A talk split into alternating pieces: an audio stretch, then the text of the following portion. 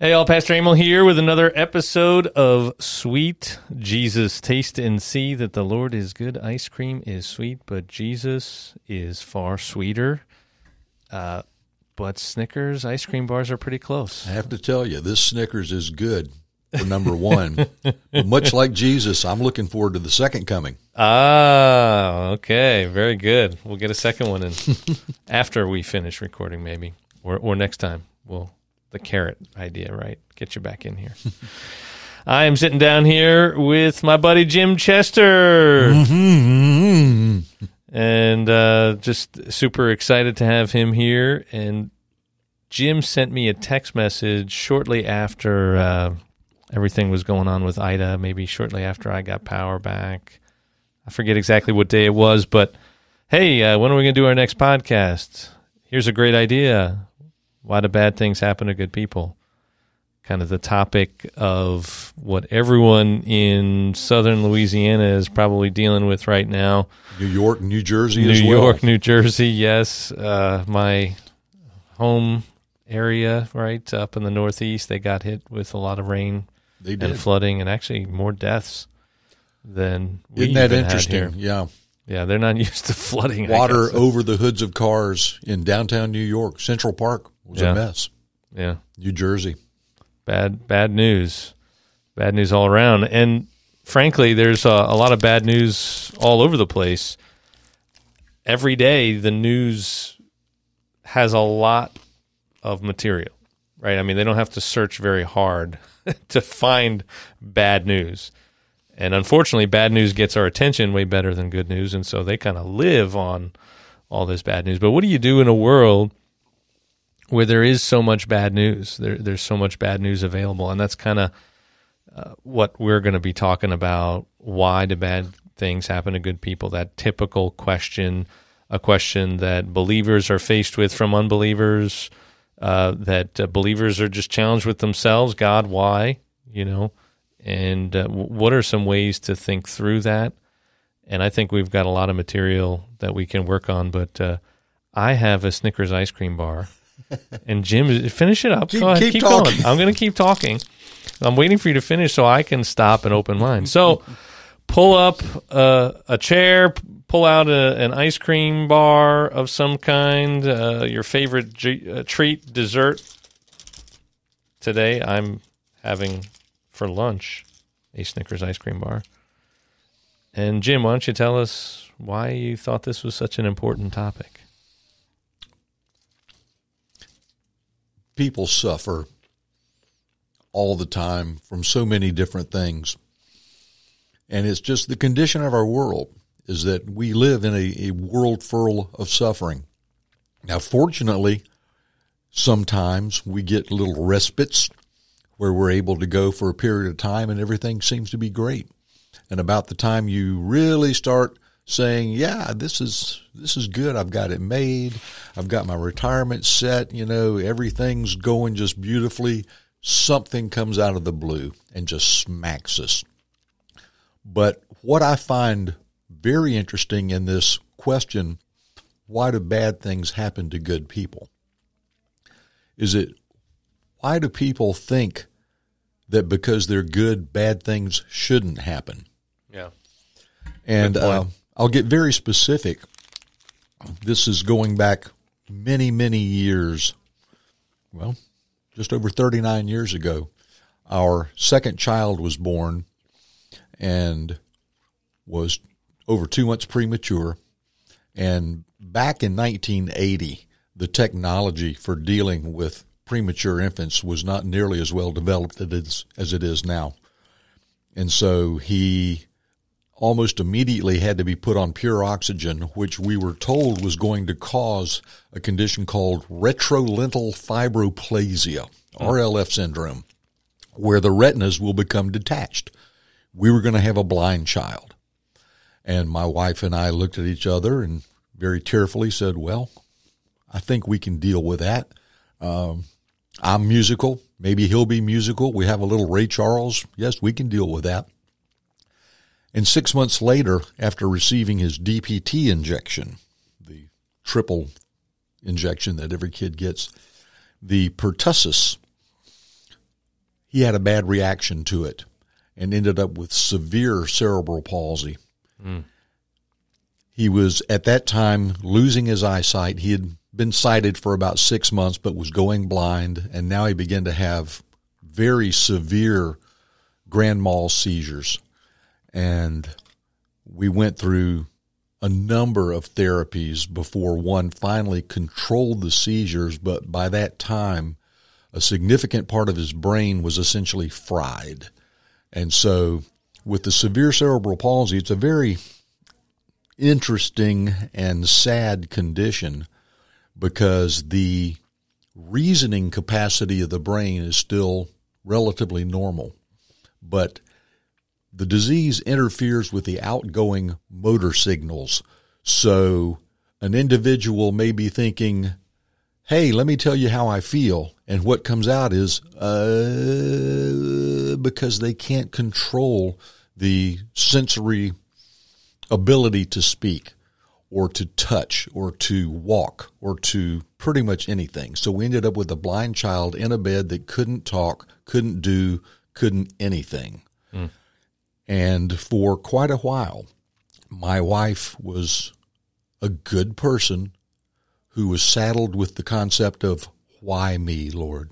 Hmm. Why me? I love you. I've I've been a, a Christian my whole life. I've done as much as I know to do to try to honor you. Why me? And a few years later, that attitude changed to well, why not me? What makes me different from anyone else in this world where things happen to people all the time? What would make me so special that I would be spared from suffering? And I think that was an awakening for both of us when we realized that stuff happens. That you see it on bumper stickers, slightly differently phrased, but the the essential concept is true: is that stuff happens. We live in a world where disasters are all around us, sometimes on a mass scale, sometimes on a personal scale, but that's what life is, hmm. is going through the highs and the lows, the goods and the bads, and doing the very best that we can. And somewhere along the way, maybe learning that there is a source of comfort and a source of power to deal with things beyond ourselves that eventually we're drawn to and are able to tap into and rely upon. And that would be God. Yeah. So we had a pretty long conversation in my office before we got in here, and you didn't mention this. Well, I have to save something for, for later. so But that that was probably the biggest personal tragedy in our I'm lives. sure, in yeah. fact, uh, John just passed uh, almost a year ago at the age of 39. We were told that he would probably live to be 12. And he lived considerably longer.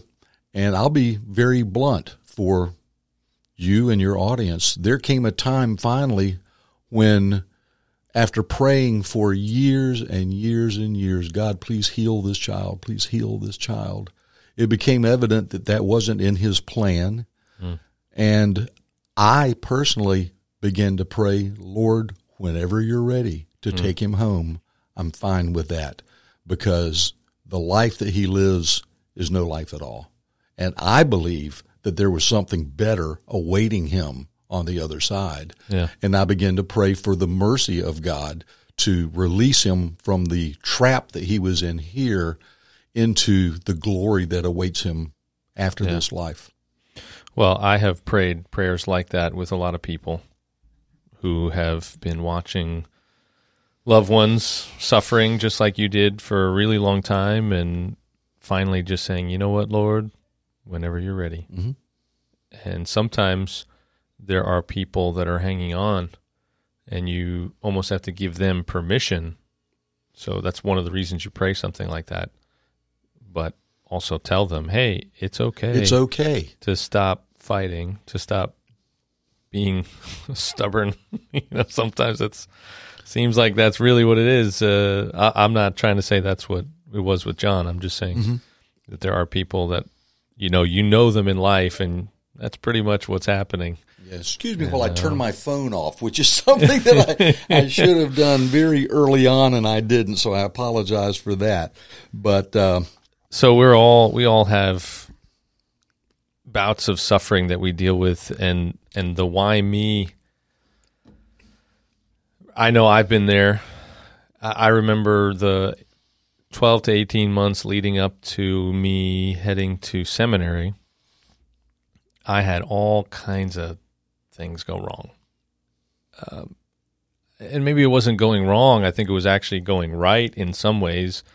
My dad had a stroke, and when he went through everything that, you know, why did this guy at 55 who was passing FAA medicals for the last 30 something years, why did he suddenly have a stroke? Hmm.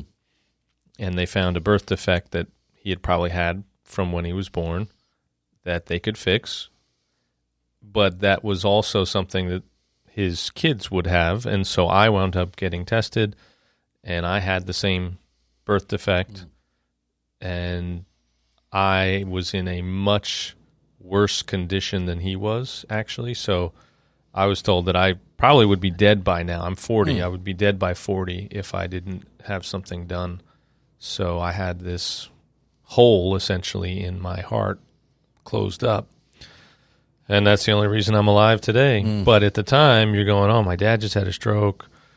Oh, things at work are bad. I'm trying to get to seminary. I'm trying to get married. I had a car accident, actually a couple of minor ones, nothing too serious, but it was just like this endless series of things that was just going wrong. And I'm going, God, I'm trying to go to seminary to, work for you. You know, exactly. is this what you do to your employees? I mean, uh, this isn't very good. And then actually, you know, upon further reflection, I would actually, I think you can argue that we are the people that should be suffering the most Mm-hmm. Because that is typically when the power of God is most evident. Uh, but that's, we can get into that.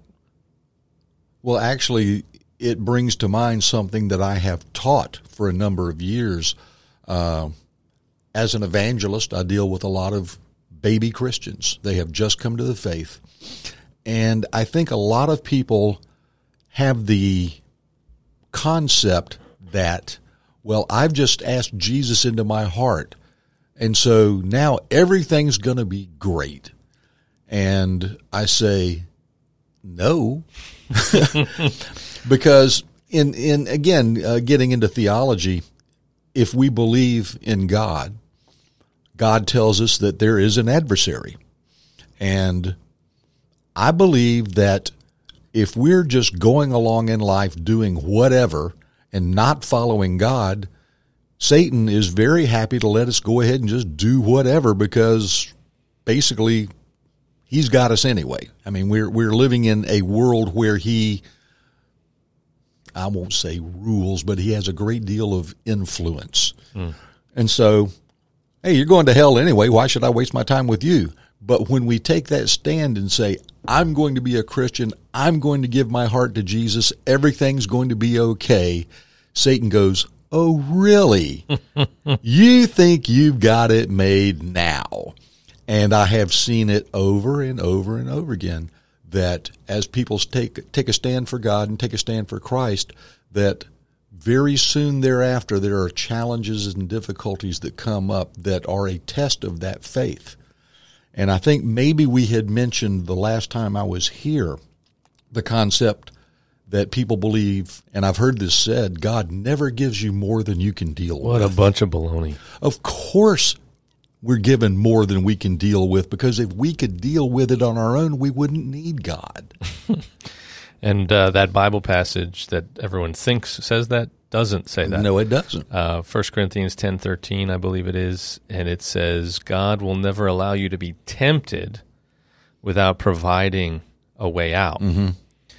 But that's temptation. Right. That's not saying that you'll be able to lift every load that, that comes your way, every burden. No, actually, you need you need God. Yeah, if we could handle it all, there would be no need for God. We would be God, Exactly. which is a message that a lot of people would like us to believe. But uh, Not true. And and we had talked a little earlier about this concept of of gods that there are other gods that people worship, be it celebrity or money or I mean celebrity comes to mind a because I'm an entertainer, so I've I've been in that walk. Uh, not to the degree of the the big time stars obviously, but it amazes me the people that will follow a celebrity and they read about them and they buy all their stuff and their rooms are decorated. Uh, I know actually an individual uh, up in Picayune, Mississippi, that is of all things a Dukes of Hazzard fan, which I thought was one of the most ridiculous shows I've ever seen in my life. But he's a fan, but he has got a collection of probably thirty thousand dollars worth of signed miniatures and this and that and whatever all over his place of business. And I heard the definition one time of worship as where your mind's attention and your heart's affection is directed. And when people worship football teams and singers and actors and whatever, that they give so much attention and affection to them much more so than they give to their Lord because they live this seven days a week. Sunday, they'll go and pay homage to God. Mm. And then Monday, they're right back into doing whatever they do. And it, it's a real shame that one, we don't recognize that we truly are worshiping something other than the one true God. But the sadder part is that we can't give that amount of love and attention to the one who deserves it. Mm. Yeah. We all worship something. And I, I talked about this a little bit on Sunday. We're going through this parable of the prodigal son, doing a number of different topics within that. And we talked about suffering this past week and how suffering can actually be a really good thing. And one of the things that it does is it exposes our idols, mm-hmm. what we really worship, it shows us that really, you know, Dukes of Hazzard is the most important thing to us, right? or that air conditioning is mm. really the most important thing to us, and it's not God. And and it shows us that all that stuff that we think is so important can't possibly be as important as we think it is if it can be gone in an instant, mm-hmm. right? I mean, if it can just be blown away by one storm, then it can't be all that special. And yet, here is a God that looks down on this place and goes, Man, they got it rough. Mm. Life is really terrible now. And, and, you know, maybe we need to back it up first and say, why do bad things happen to good people? You sort of talked about this. Well, there aren't any good people, mm-hmm.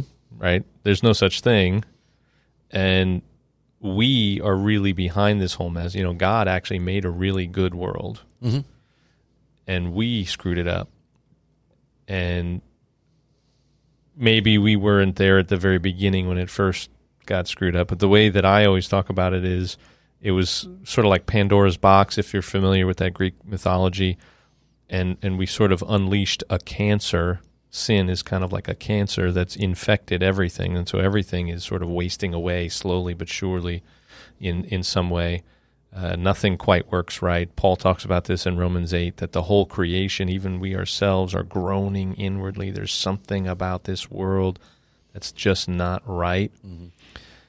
And and God looks down and says, "Well, I made a really good world. You all screwed it up." but I still kind of love you. Mm-hmm. and I still feel bad about what you're going through. And so I am going to enter into this mess, right? He's he's in the bliss of heaven, the perfection of heaven, this incredible place where he's free of pain and suffering and comes to this world of pain and suffering in the person of his son Jesus and endures the worst mm-hmm. that the world can throw at us everything that we think we have endured, he endured. And more. And more. And more. And and lots more. And he was he came into this world to to give us a way to be free of it.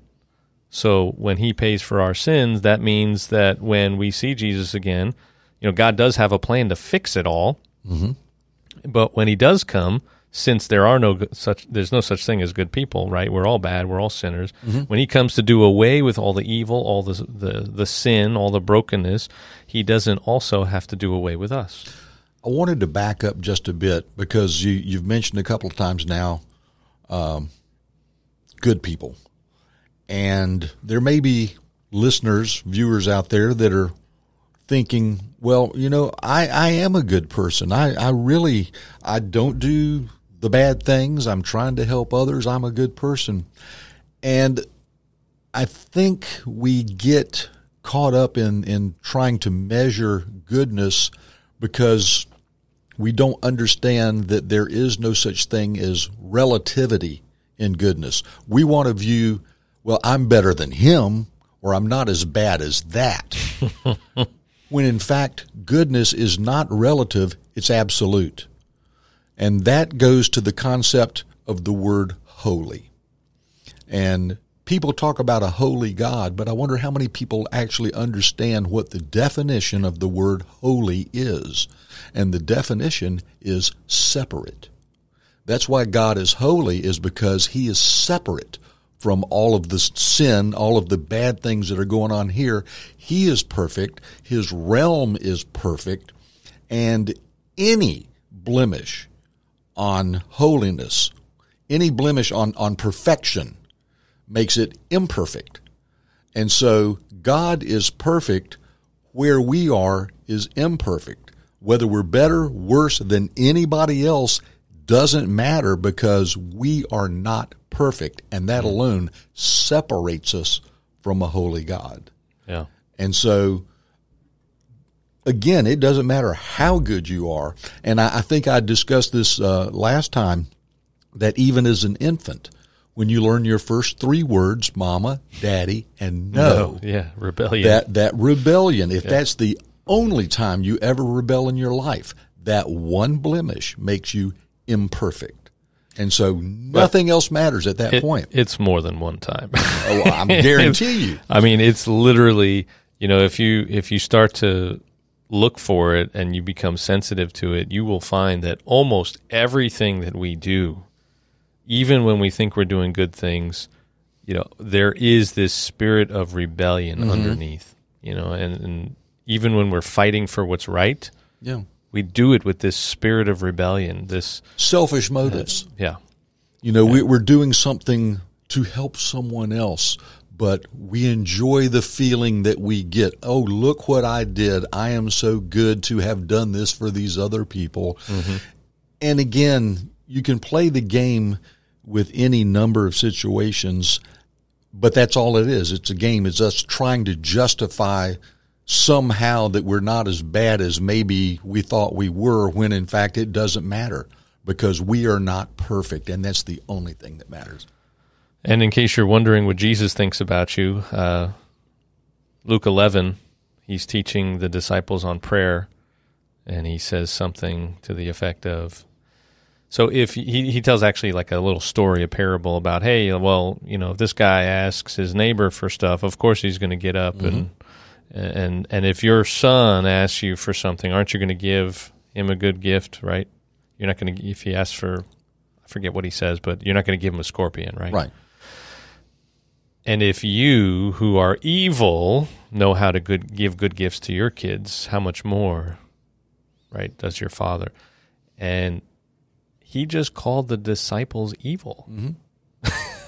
I don't think I'm better than the disciples, although they do look pretty stupid sometimes. Sometimes they do. So, so Jesus thinks uh, Jesus says we are evil, right? He he knows that we're broken. He knows we have this spirit of rebellion. So there really are no good people.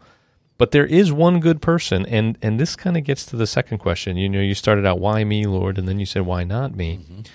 I remember specifically thinking, you know, as I was going through that time just before seminary, and I have had way worse suffering than that since.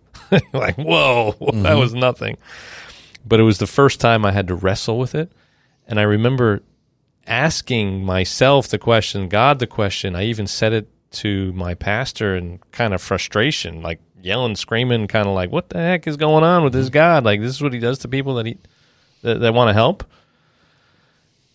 But when you start thinking about it, you know, there's I think it's Mark 12 and there's another passage in Matthew maybe where Jesus tells this story about a guy who owns a vineyard and he rents it out to tenants. Mm-hmm. And then when it's time to collect, he sends people. They beat him up and throw him out. They beat him up and throw him out. They beat him up and throw him out. Some they kill, some they beat up. Oh, I know what I'll do. I'll send my son. Mm-hmm. Sends his son. And of course, they go, hey, it's the heir. Let's kill him and it'll be Mhm. ours. When you look at that story, aside from the fact that is the logical conclusion after they have done all those horrible things to everybody else to send your son? No. So so God is a little less logical than we want, you know, he Mhm. confounds our logic in some ways. But here's a God who is perfect. And yes, people that served him, the prophets, pastors, Christians, just in general, right, have all suffered. But then God has sent his son who was perfect, who was the only good person, and he suffered. Who do, who am I to think that if Jesus suffered for in in a lot of ways for being perfect, Mm. right? He he suffered because he was the one who did everything right Right. and, and he wouldn't capitulate to the, the scribes and Pharisees and religious leaders of the day. Uh, if he went through hell, what makes me think that I'm going to get off scot free? Sure. But what Christianity gives us is something that the world doesn't give us.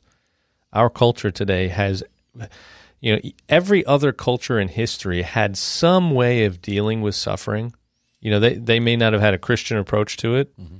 but they had something that they could tell people about it, even if it was wrong or or not really all that helpful. You know, the gods are angry, and so we're going to do this, or you know, you must have done something in a past life, and that's why you are where you are, and so you just got to kind of get your way out of this cycle by doing good things or something like that. At least there was a way to understand it and try to deal with it. Today, basically, we just try to ignore it. Mm. We run from it.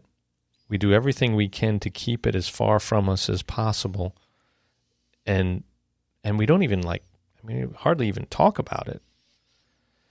And if you are suffering, there there's still as much as there is this culture cultural push to say it's okay, let's destigmatize mental illness with uh, Simone Biles, let's destigmatize uh, you know the Me Too movement, right? That was a whole big thing about you know being able to be uh, open and transparent about things that have happened to Mhm. women, right?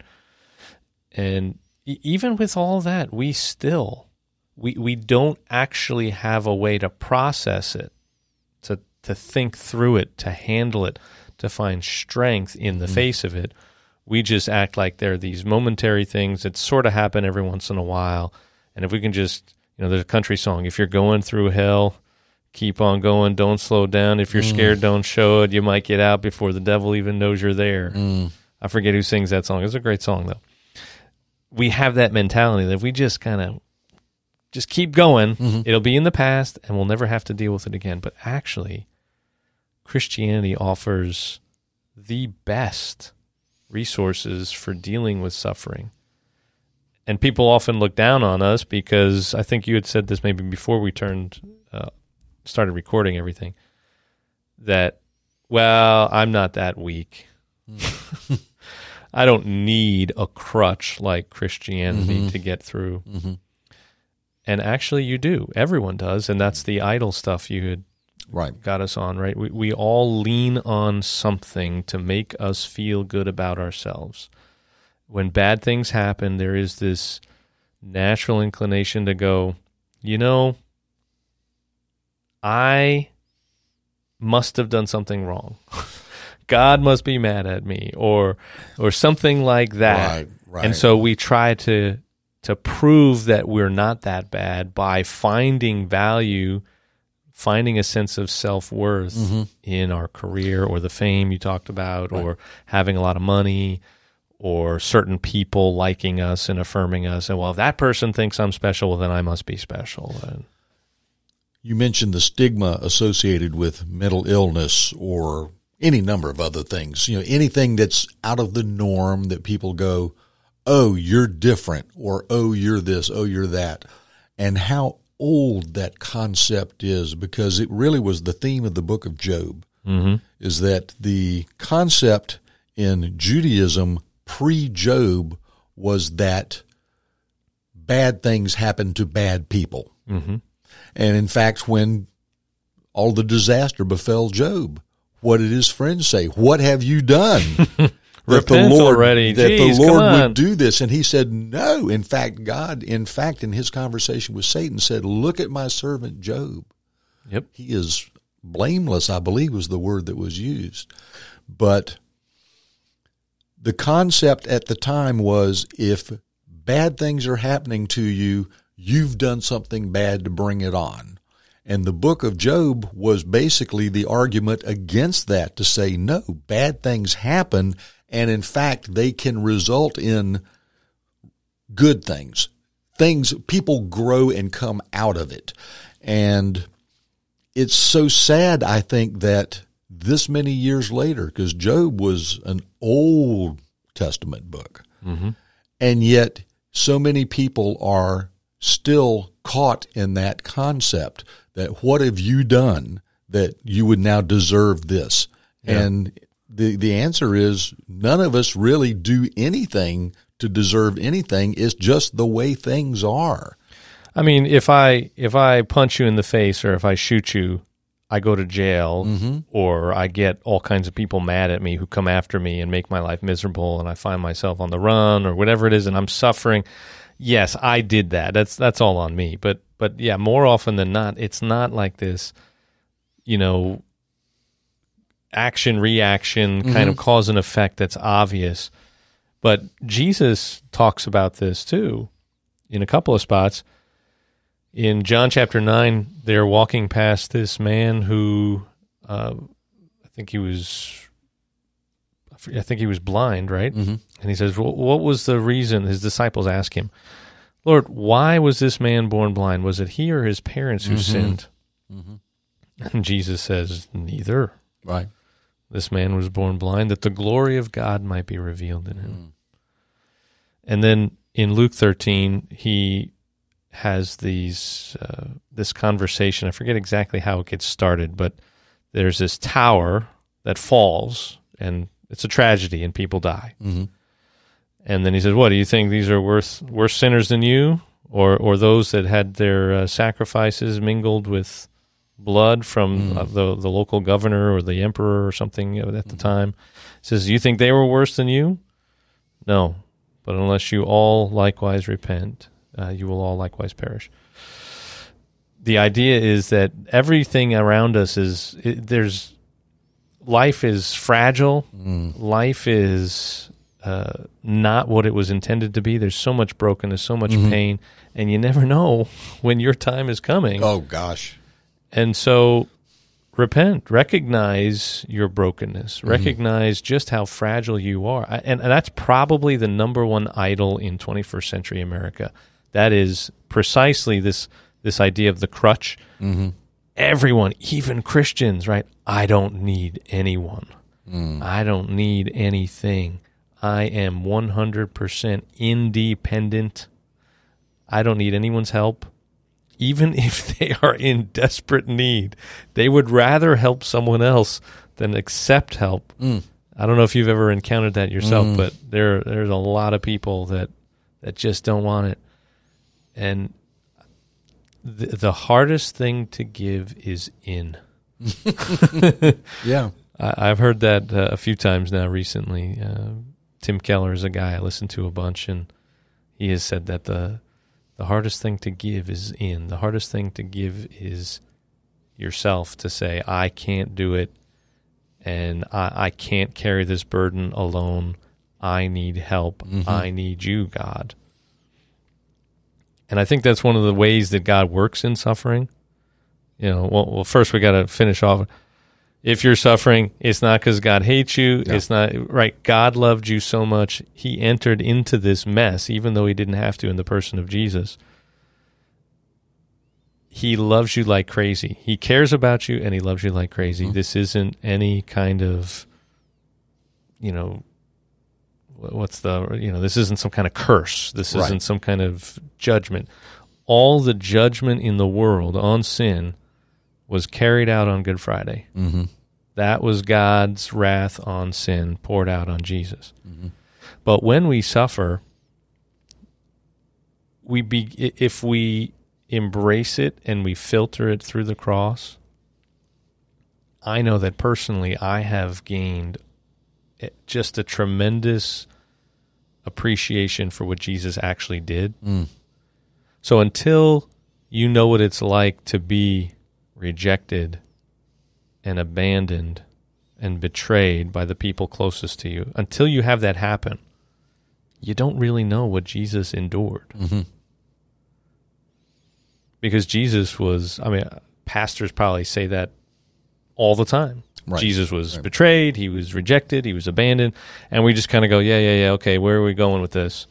But no, actually think about that and, and think about the way that you may be experiencing that. Maybe that's your burden, that's your suffering Right. in this moment. That's what he endured. And not just from people, awful, evil people who you would expect that from. He got that from God. Mm-hmm. That's what happens, you know, as he, I think, as he says, My God, my God, why have you forsaken me? Mhm. He is turning to God in his hour of deepest need, and all he gets is silence. Mm. Now, one of the things that became really profound for me as we think about this specific idea suffering hurts us more when it's closer.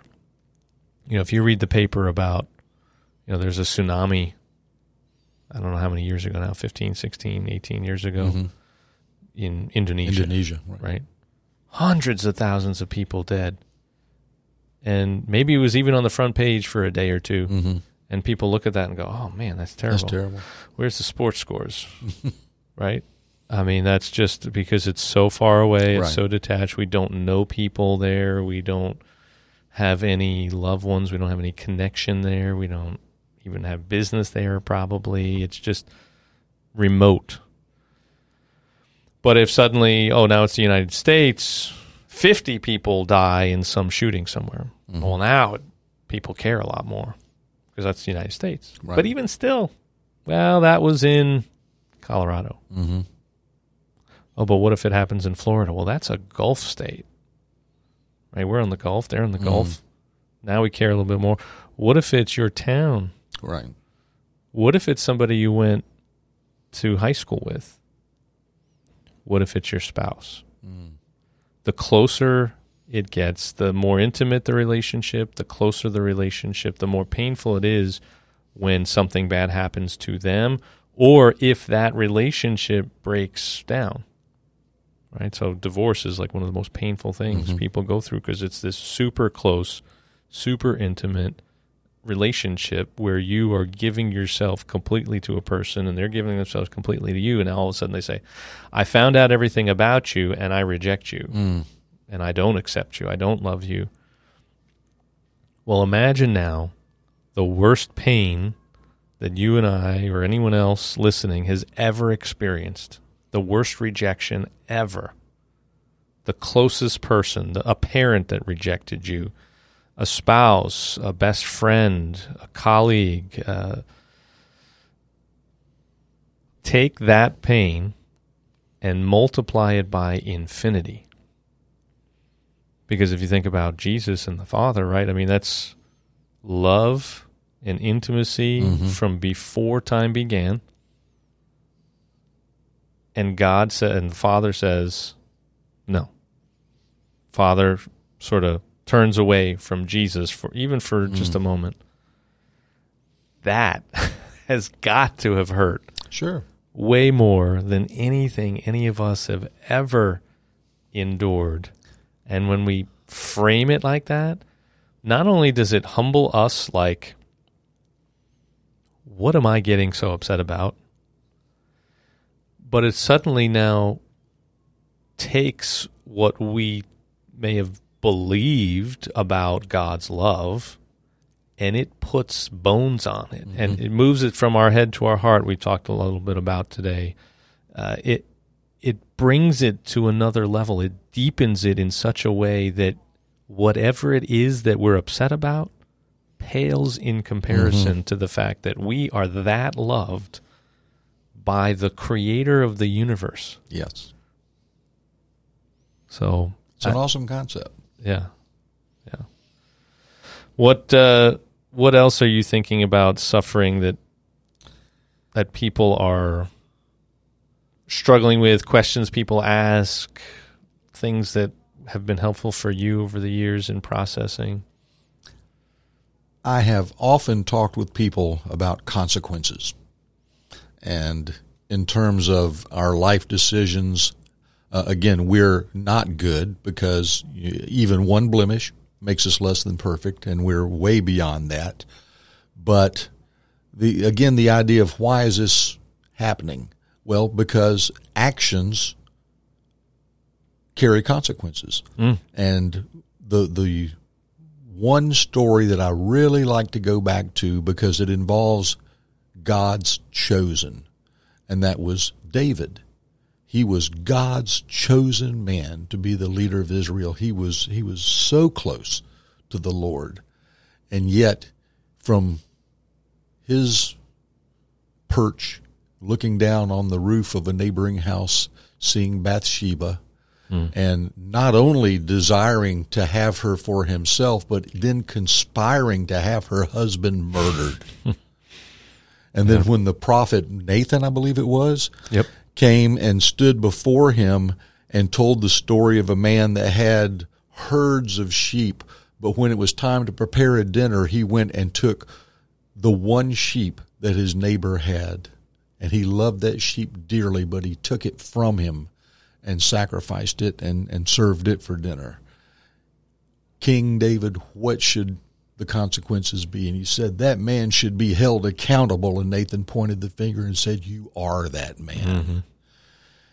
And David was still God's chosen. God didn't turn his back on him because his infinite love even overcame that. Yet David was chased throughout the countryside for the rest of his life by his son who wanted to kill him. Mm-hmm. And he went from a palace to being a fugitive because those were the consequences of his actions. Yeah. And so we need to understand that goodness, badness, it's all a relative kind of thing, but we're still held accountable for our actions. And some of what we go through in this life, we actually bring upon ourselves. Mm. It never separates us from the ultimate love of God. However, God says, basically, you've brought this upon yourself. Deal with it until I resolve yeah. things in the end. And um, I have, uh, I have definitely had moments where I you know, even the whole betrayal and abandonment and rejection, that whole idea of when that was probably worst in my life when I experienced that the worst.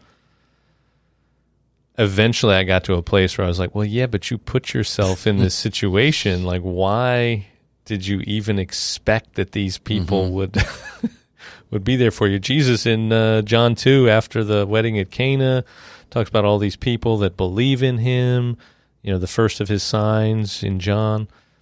And and then it says, but he didn't entrust himself to anyone because he knew the hearts of men. Mm.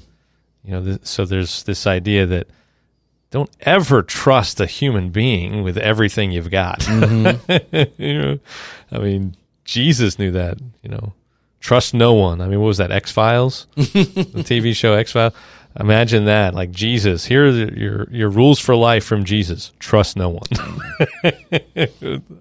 Not a warm and, it, and It's really sad to think that that's the world in which we live. Yeah, is that betrayal is so common that you really, even when you do trust someone with some of the deepest, darkest secrets of your inner being, is that there's still that possibility of betrayal. Mm-hmm.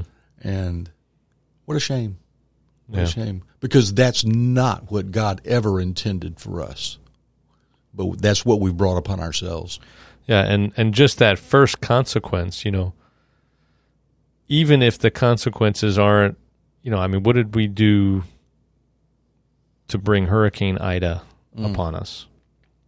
I'm sure there are plenty that would say that it's climate change and mm-hmm. things that we're doing, and there may be a sense in which that's true. I don't know enough about that to to speak intelligently on it, but but why to the west of us and not us, right? Like why the western part of St. Tammany and Houma and mm-hmm. Baton Rouge and Hammond and why all those places and not Slidell? Because stuff happens. Because stuff happens, right? There's no there's no real cause other than the initial cause that we talked about earlier that you know that opening of Pandora's mm-hmm. box. Once you you couldn't go back, right? Right. There are some things that once you make that choice, you make that decision, there's no going back. And we are all living post one of those mm-hmm. decisions that we can't change and that we're living with things that may or may not have any consequences. And and you mentioned Job earlier. When Job finally gets what he is demanding, which is an audience with God at the mm-hmm. end of that, God basically says, you know, we're so busy saying, Where were you, God? Where were you when Mm-hmm. this happened to my child? This happened to my spouse, my parents, me. Where were you? When God shows up, he turns the question around on Job and says, Where were you Mm. when I laid the foundations of the earth? Right. Who in the world are you? You're like a little, just Mm-hmm. like, that's you. This little dust thing right here on the edge of my shirt. And you're trying to say to me, Where was I? You're judging me.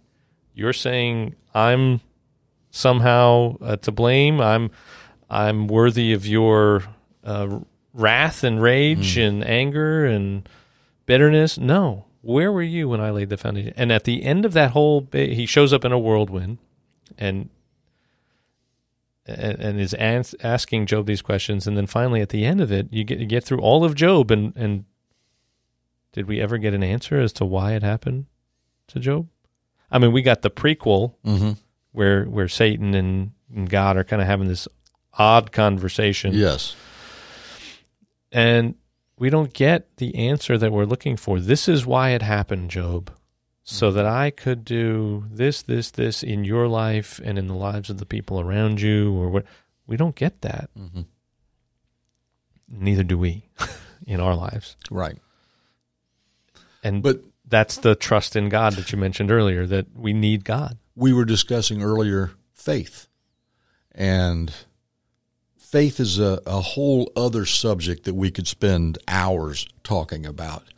But it's an essential quality of dealing with what's going on in the world because without faith, there's no hope. Um, and, and two things that come to mind there. One, that faith isn't something that we develop. It's not something that we're born with. It's a gift that's given by God. Uh, and we have to ask Him for that faith, uh, at least the, the faith to take that ultimate step in trusting Christ is a gift from Him. But hope is another interesting concept because hope is defined differently, I think, between unbelievers and people that have a solid understanding, a solid theology. Uh, best definition I ever heard as well as opposed to the world concept of I hope it happens. I don't know if it's going to happen, but I sure hope it does. That's not a biblical idea of hope. The biblical concept of hope is the assurance of things yet unseen. So that the hope that we have in Christ isn't, I hope that the story I read in the Bible is true. It may not be, but I hope it is. No, we can be assured that it is true. And that is our hope hmm. that we don't have to worry about it because when God says it, he means it. It's true. It's done. Let it go. Yeah. But it's a difficult thing to deal with. And part of that sure and certain hope is that there is an end to this at some point, that Christ has won. So, so we talked about his suffering, but actually, Christ is victorious over his suffering. Mm-hmm. He conquers his suffering. He undoes it, right? Mm-hmm. And and then there's this hope, this sure and certain hope that Christ is coming again to help every single one of us experience that overcoming of our suffering, the undoing of suffering in our lives and in the world. One of the greatest hymns that before praise and worship songs, when I was young, we sang hymns and victory in Jesus is such an Victory in amazing concept. Victory in Jesus is that we ha- not only will overcome, we have overcome in Him. We haven't seen the fruition of that yet, but we have the assurance that it's a done deal and that in His time, we will experience that victory that He has accomplished on our behalf. And our suffering, I think, can actually be a means of directing us to this future hope in a way, this victory that we have presently, uh, but we experience it presently by reflecting on its future too. And our suffering gives us this opportunity to be reminded that we really long for perfection. There's something in us that, you know, like we could just get annoyed about the most silly things that just don't go right. I've talked about this a few times now. I was getting ready to go on vacation uh, back in July. And before I left, I it was sort of an epiphany. It was a God moment, I think, where God is kind of smacking me upside the head, but it was more gentle this time. I didn't I was listening this time instead of needing the and he said you know, this trip that you're looking forward to is going to suck. like just so you know, you should be prepared for it to be kind of miserable at times. You're you're going to drive 3600 miles round trip with four With children. children, that's the You the and your wife and part. four children. Like you think you're going to like your wife the whole time? You think she's going to like you the whole time? You think you're going to like your kids? You think it's all just going to be this wonderful, uh, you know, uh, family bonding time where you're just living it up with your kids and they're loving you and you're loving them and it's just this perfect riding off into the sunset thing and no, it's going to be miserable at mm-hmm. times. And if you will just recognize that, you might actually enjoy it an awful lot more. And when it's all said and done, it's the good things that you remember. It is the good things that you remember, It's and a- it was better Yeah. for recognizing that it it wasn't going to be perfect. But then when it wasn't, it helped me long for the day mm. that we know is coming in Christ, the Right. day, the last day when Jesus returns, and and we get that perfection. We mm-hmm. get those eternal moments, right? Like those bonding moments, those moments where you're just like, oh, I just wish it could last forever. You're not ever going to wish it's going to mm-hmm. last forever. Right. It is. It's going to feel that good. It's an old analogy, but it's it's very valid. Taking a look at pure gold, the beauty of pure, refined, 24 karat gold. But you have to understand that that's not the way gold is when it's in the earth. Mm-hmm. And it has to be dug out, crushed, put through the heat, and refined. And the analogy to our lives as we grow in Christ is very much that is that here on the earth we're going to be crushed and put through the fire in order to be refined to eventually come to that perfect moment which again is not of our own doing. Is that when we're clothed in the righteousness of Christ so that he no longer sees the sin that was separating us from perfection but rather now it's covered by the blood that he shed on our behalf. And, and that's a whole other thing, the idea of uh, the blood of Christ and, and what it actually did is that, like any crime, again, consequences, there are consequences for actions, there's punishments for crime. And if you are caught doing 70 miles an hour on Gause Boulevard, you're going to be fined about 300 bucks. You appear before the judge. You may not have a license. Actually. He tells you you're guilty and, and you pay the fine. Well, on the last day of our life, we're going to stand before a judge and we're going to account for the crimes that we've committed here on earth. And the judge is going to pass a verdict and say, you are guilty of this and this and this and this. And the penalty for that is death. Now, we defined holy as being separate. Interestingly, the word death also means separate.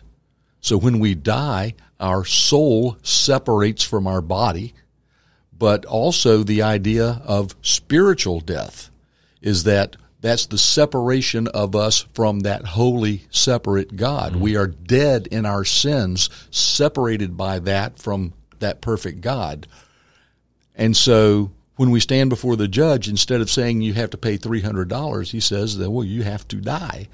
Well, what am I going to do? I hope that I can get a lawyer. Only one problem there are no lawyers in heaven. well, maybe some, but there, there, yeah. there are none practicing law there. However, God is willing to provide us with a public defender. And so Jesus on that day is going to come and stand next to me. And then God's going to look at him and say, okay, your client Jim has committed all of these crimes. The mm-hmm. penalty is death. How do you plead? And Jesus is going to look at me and smile and look at the Father and say, Your Honor, he's guilty as charged. However, I would like to pay his fine. Mm-hmm.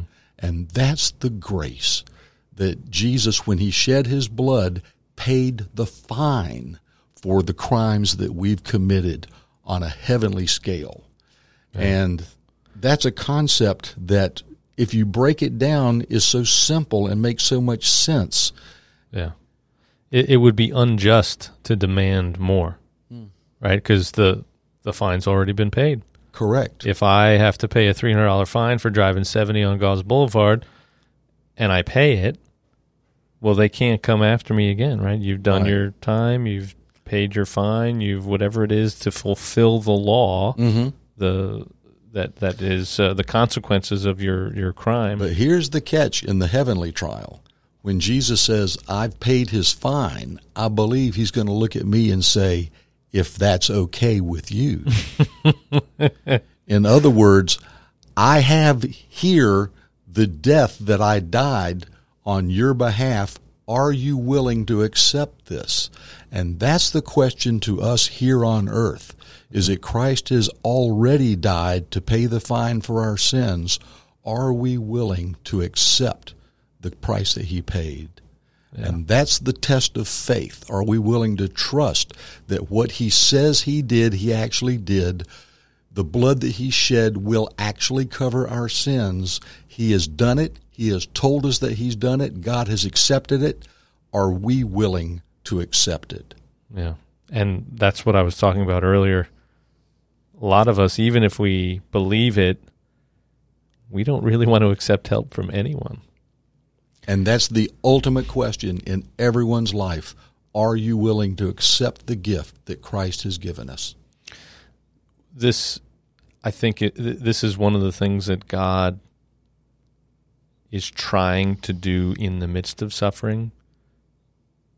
You know, he, I don't know if he's causing it, right? We talked about, I mean, this is really just the consequences of, mm-hmm. of the entrance of sin into this world. The brokenness is a result of that. Um, but I, I don't know. I think I actually just had a brain hiccup.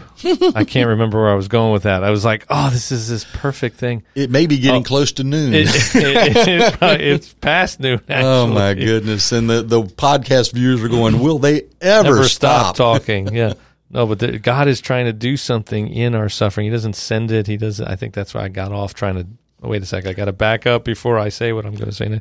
But I think he's doing something in our suffering to try to help us recognize our need. Mm. What I did on Sunday, going through the parable of the prodigal son, you know, what is it that ultimately unlocks the the series is called the reckless love of God. Mm-hmm.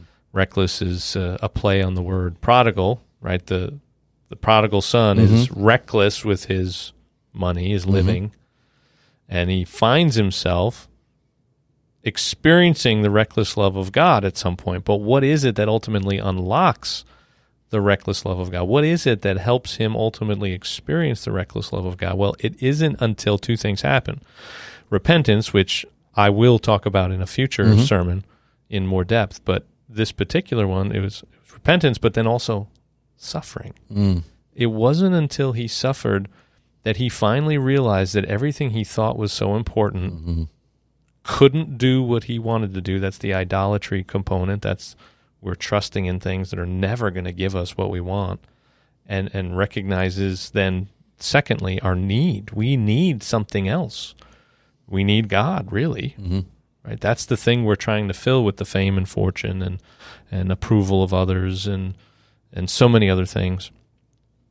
And, and then what he realizes was that, you know, aside from the fact that all those things failed him, he didn't think he wasn't as smart as he thought he was. He recognizes he's in need. He's in famine. He's feeding pigs. I mean, it's the ultimate insult to a Jew. For a Jew, absolutely. Right? This is he has sunk so low, and then he goes, "But wait a second, my father has something, mm-hmm. and maybe he always had something, and I was just too stupid to recognize it." Mm-hmm. And he goes, "I'm going to go back, hat in hand, and say I need help."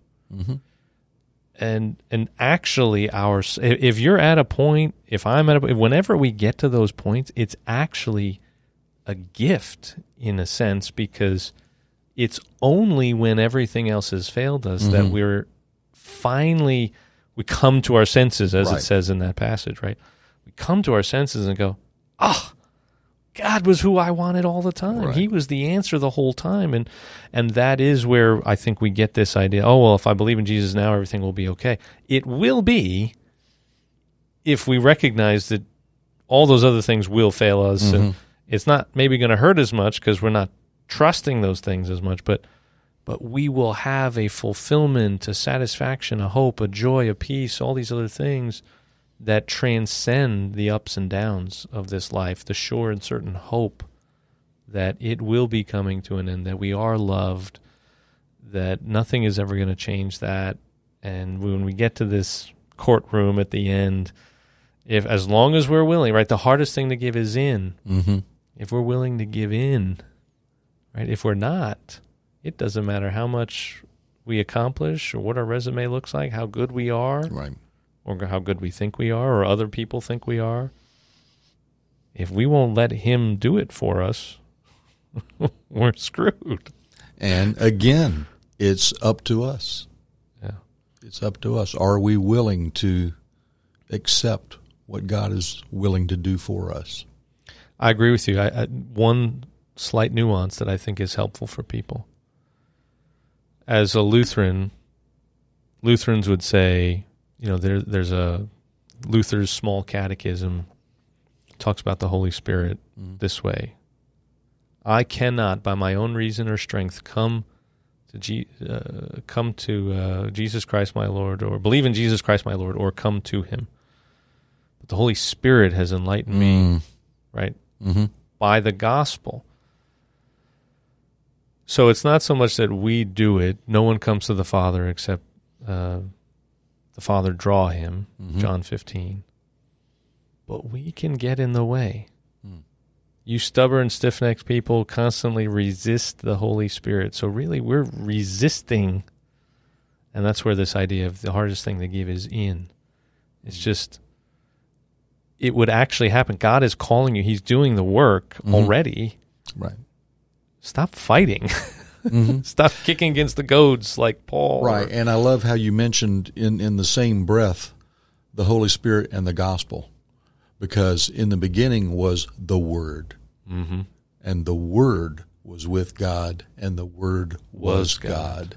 And so, in fact, the Holy Spirit is that Word. And and not to get off track too much, but I found this interesting. One time, I was going to be going to a church to work as a supply pastor. And the night before, I was doing a program at a church that was a King James only church. Hmm. Now, God bless them. That's that's fine for them. You know, I, I don't buy into that, but they were King James only, and so that night, I woke up in the middle of the night and realized I'm preaching tomorrow from the NIV, and I never asked that church if they had a specific translation that they were bonded with. And I got up and I looked at the passage that I was going to be preaching from, and every translation I looked at, and I looked about eight, including the Reina Valera in Spanish, they all read differently.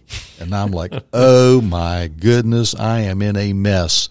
But the Holy Spirit directed me to John 1 1. In the beginning was the Word, and the Word was with God, and the Word was God. And I looked it up in the next translation, exactly the same.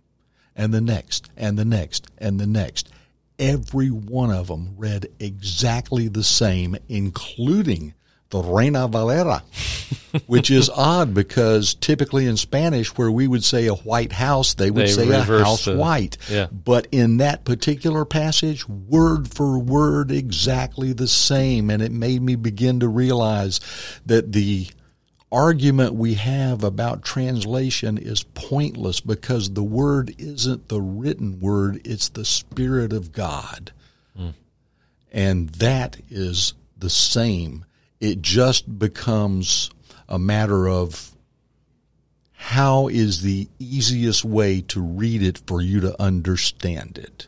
And again, it goes back to the idea of, I think, of denominations that they're like restaurants. Some people like Italian, some like Mexican, some like French, some like barbecue. You might me get you might get me thrown out of mine, but But uh, the, the, the thing is, is that it doesn't matter so much which type of restaurant you go to as long as you're being fed.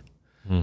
And when I'm presenting the gospel, I'm not concerned about someone joining my denomination. I'm concerned about them coming to a relationship with the living God through Jesus Christ. At that point, go where you're comfortable. Find some place that you can fit in and you feel comfortable so that you continue to grow in Christ through the gospel that's being preached there. But make sure you're being fed. And I think that's why we have denominations. I think that's why we have other translations. But ultimately, in the beginning was the Word, the Holy Spirit of God. And that's where our connection lies. Yeah. I am not ashamed of the gospel, for it is the power of God for those who believe, Mm-hmm. Jew and Gentile alike, right? Wow. Good stuff. Yeah, hey, uh, sounds like we could talk about 1,500,000 other things, but I plan to come back. good. I'll make sure I have Snickers, bars. Snickers, absolutely, because it's a good thing Jesus is sweeter because that's mighty good. yeah, exactly. Exactly. All right, y'all. Hey, I uh, hope this has been helpful. We bounced around a bit, but I hope you know both of us have endured some suffering. We probably could have talked more about our personal stories, but uh, hopefully this has been helpful. Hopefully you know that God still loves you. He cares about you. We know that in Jesus, and in Jesus we have strength to endure things that are coming our way, no matter what. Strength that does not come from anything else in this world. You need a crutch. We all have a crutch. It's just a matter of which one it is and whether or not that crutch can get kicked out from under us or not. So, I uh, hope this is encouraging in helping you rely on Jesus. God bless you. Good to be with you. Hope to uh, catch you again soon. See you. Amen. Bye.